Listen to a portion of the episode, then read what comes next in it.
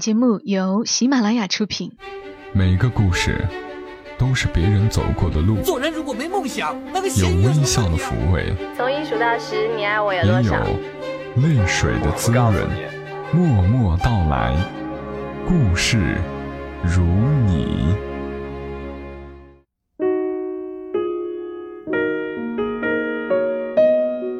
默默到来，故事如你，我是小莫，在每个周三的晚间和你相伴，和你来聊聊我们平常人身上所发生的故事。今晚和你讲述的故事依旧来自于全民故事计划，名字是《爷爷的秘密》，我们永远不会说出来。这是全民故事计划的第九十七个故事，一个很感人的故事。它的作者是郑小娟。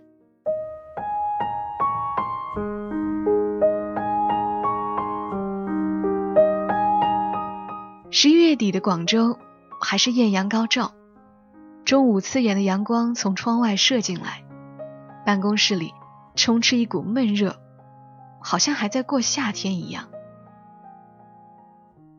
我正准备午睡，手机响了，电话里妈妈用最简短的词语告诉我，爷爷可能快不行了，希望我能马上回家。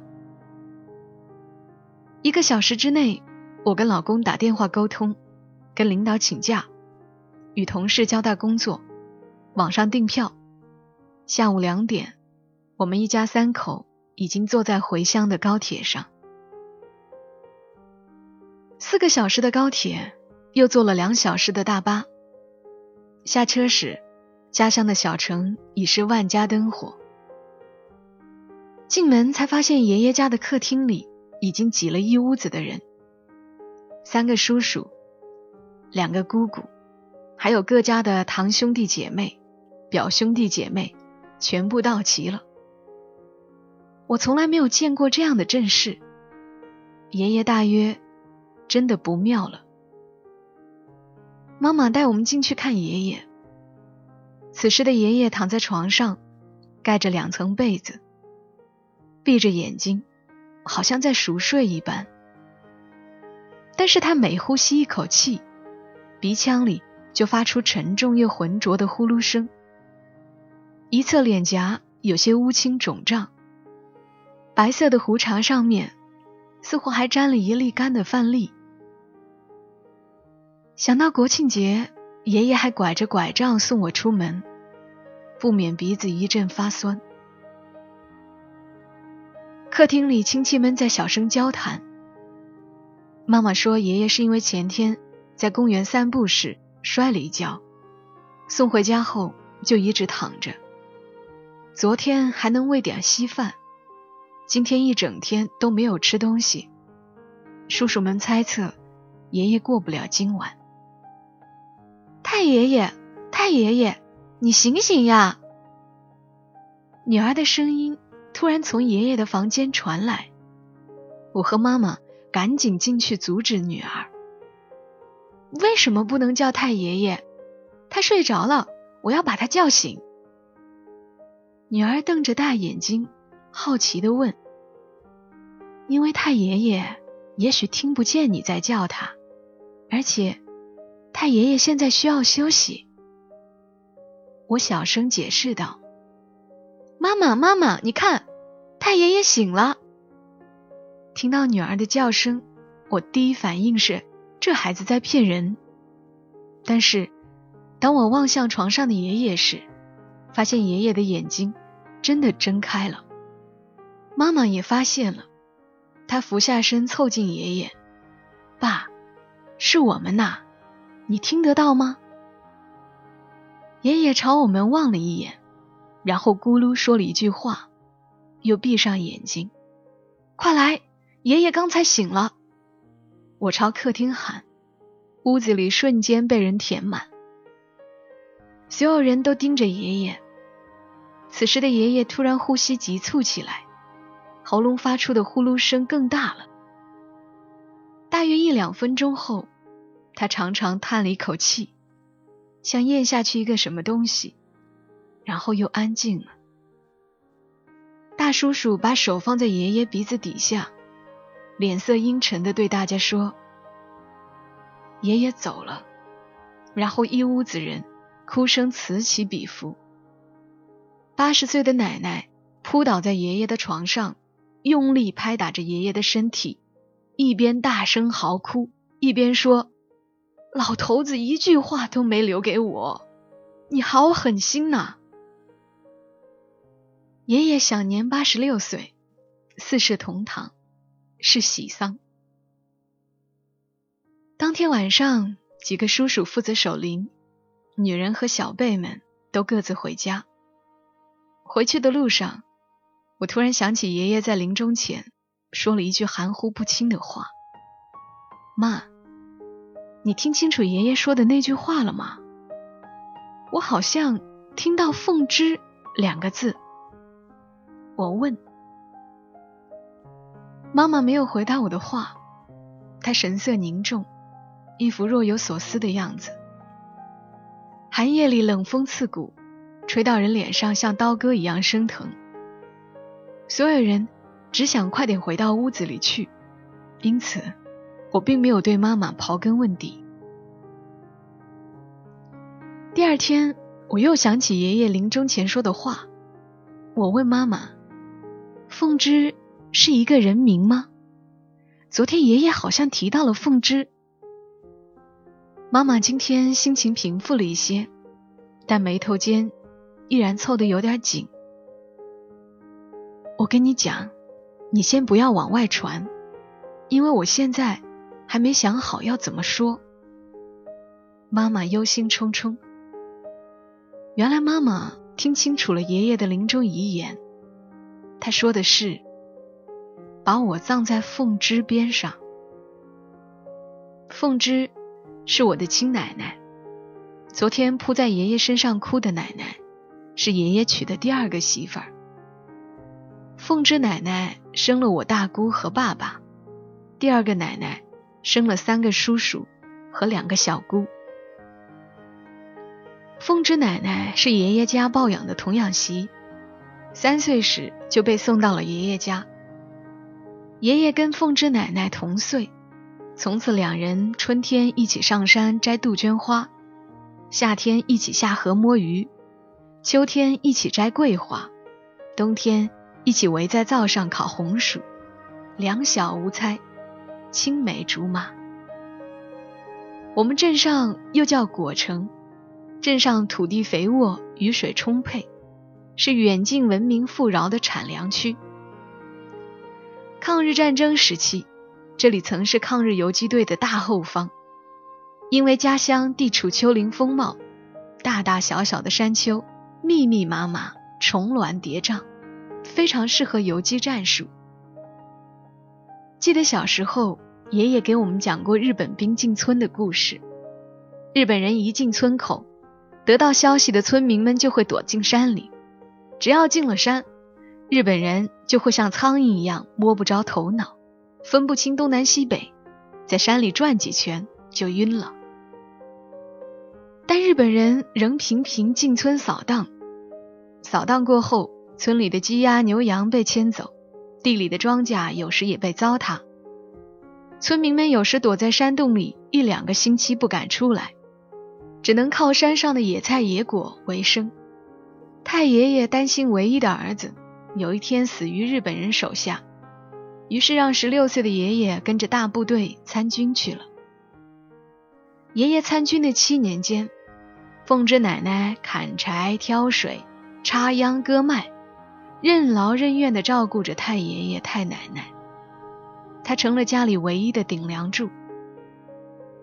太爷爷、太奶奶曾经劝过年轻的凤芝奶奶，在附近村找户人嫁了，但是凤芝奶奶。坚决不同意，她总说自己不急嫁，她愿意在家里侍奉两个老人。凤芝奶奶的心里是念着一个人的，这个人是爷爷。爷爷一走就七年，直到一九四九年全国解放才回来。爷爷回家时，太爷爷已经患病卧床，于是他在家乡跟凤芝奶奶成了亲，生下了一儿一女。爷爷和凤芝奶奶经过多年的兵荒马乱，和颠沛流离，终于过上了安稳的日子。因为爷爷当过兵，被村里推荐去了镇上的供销社上班。当年的供销社是很让人羡慕的单位。爷爷长得浓眉大眼，身材修长，又读过几年私塾，跟随军队走南闯北七年，在一群泥腿子中间，爷爷显得气质出众。在供销社，当年有很多未婚姑娘对爷爷另眼相待，尽管他已经是两个孩子的爹。少年时的凤芝奶奶。也是美人，皮肤白皙，眼波流转，尤其是一双乌黑的长辫子，最令爷爷魂牵梦绕。经过多年的风吹日晒，现如今的凤芝奶奶早没了往日的神韵，但是在爷爷的心目中，凤芝奶奶依然是那个美丽的姑娘。一九五一年到一九五六年期间。社会上掀起了一股铲除封建余孽、取缔旧社会包办婚姻的热潮。童养媳结婚的都被当成封建包办婚姻，划在被取缔范围内。当时的农村都听从政府号召，取消了领养童养媳的风俗。干部们更是掀起自查制度，很多进城干部顺势和农村的童养媳妻子离了婚。这当中很多一部分人是趁乱抛弃农村的糟糠之妻。这场政治风波直接导致了建国后第一次离婚高潮。凤芝奶奶也是童养媳，按照政策，爷爷和凤芝奶奶的婚姻也属于旧社会包办婚姻，也在解除范围之内。爷爷是镇上唯一不同意跟凤芝奶奶离婚的。领导给爷爷撂下狠话：如果不听从组织指示，他的工作就会泡汤，他肯定要回农村种地。爷爷说：“我以前就是在家种地的，我不怕。”爷爷在单位里是拔尖的人才，领导不想爷爷为了一个女人耽误事业，他来到了爷爷家里。当时太爷爷已经去世，太奶奶听说爷爷。如果不同意离婚，不但工作不保，还可能因为违反纪律受到批判。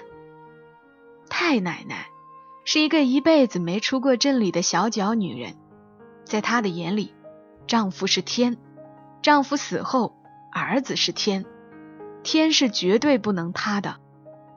他显然被领导的话吓坏了，然而一把鼻涕一把泪，劝说爷爷要遵守组织上的纪律。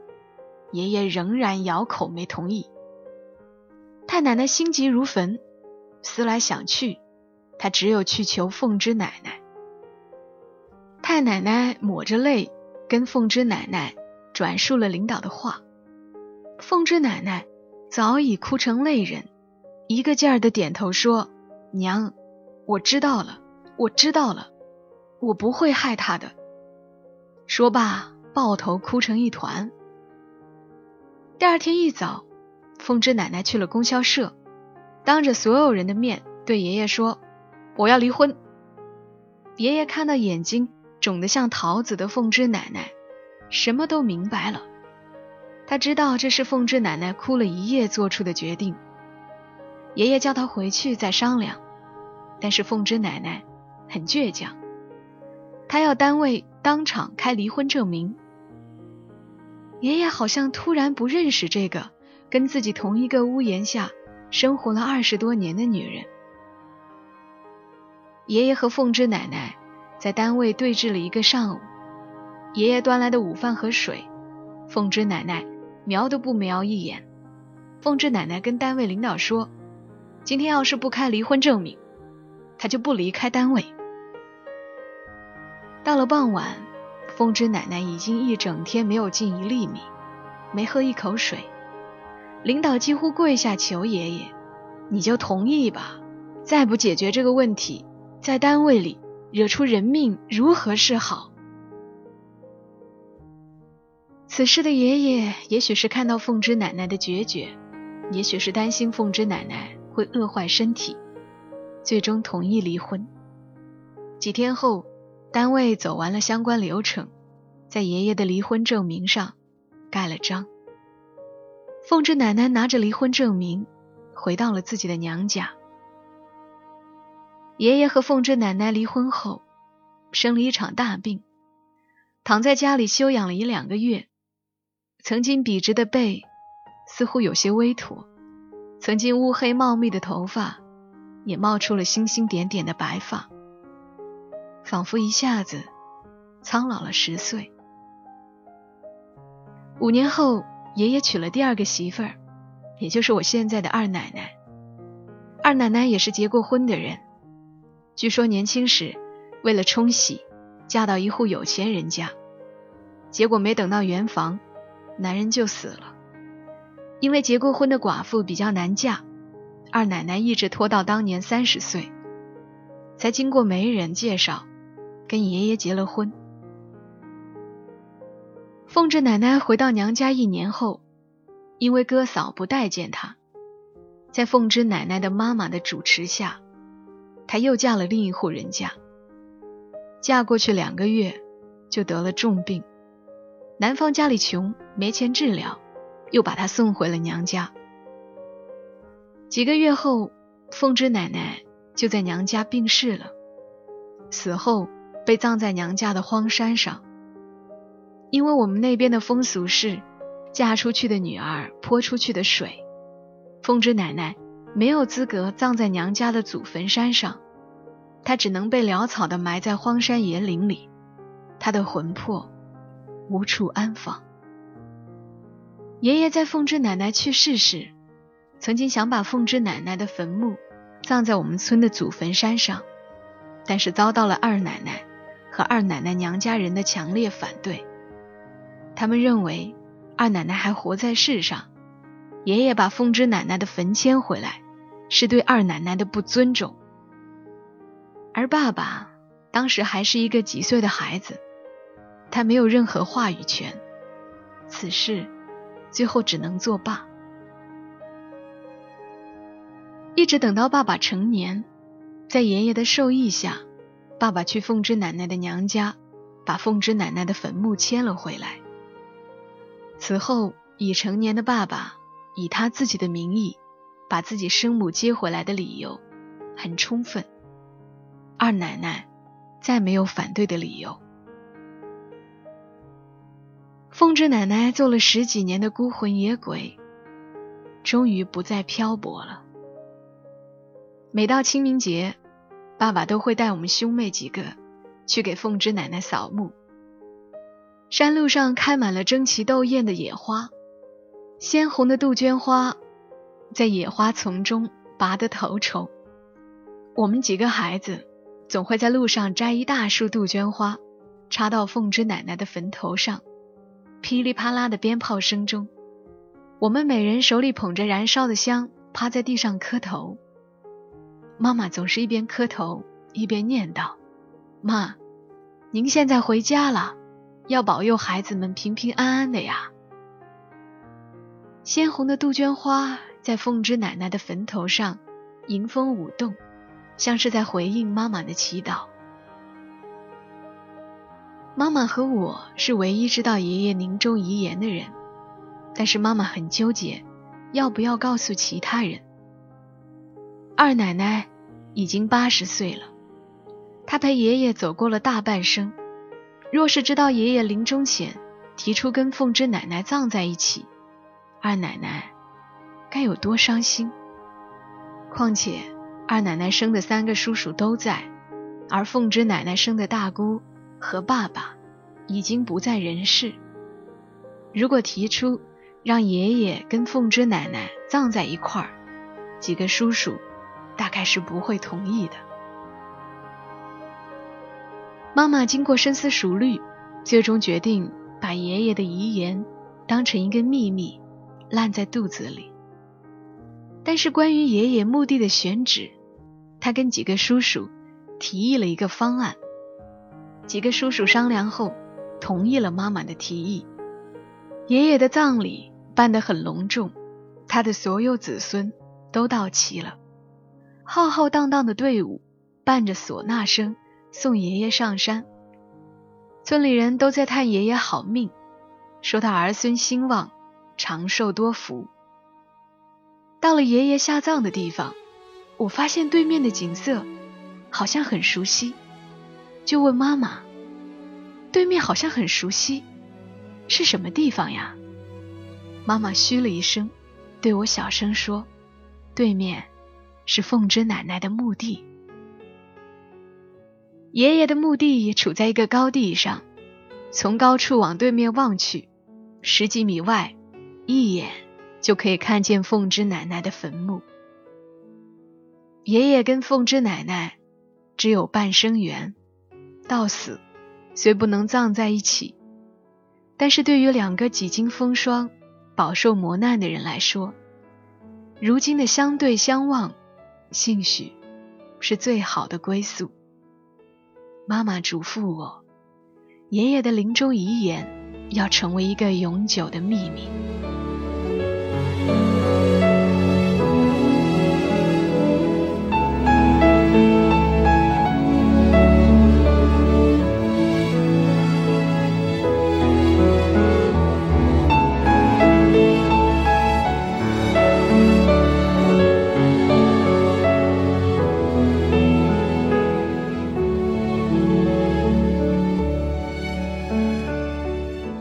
默默到来，故事如你。刚刚的故事来自于全民故事计划的第九十七个故事。想看他们更多的故事，可以关注全民故事的公众号，ID 是全民故事的全拼。在这个故事里，我们都会感动于爷爷和凤芝奶奶的感情。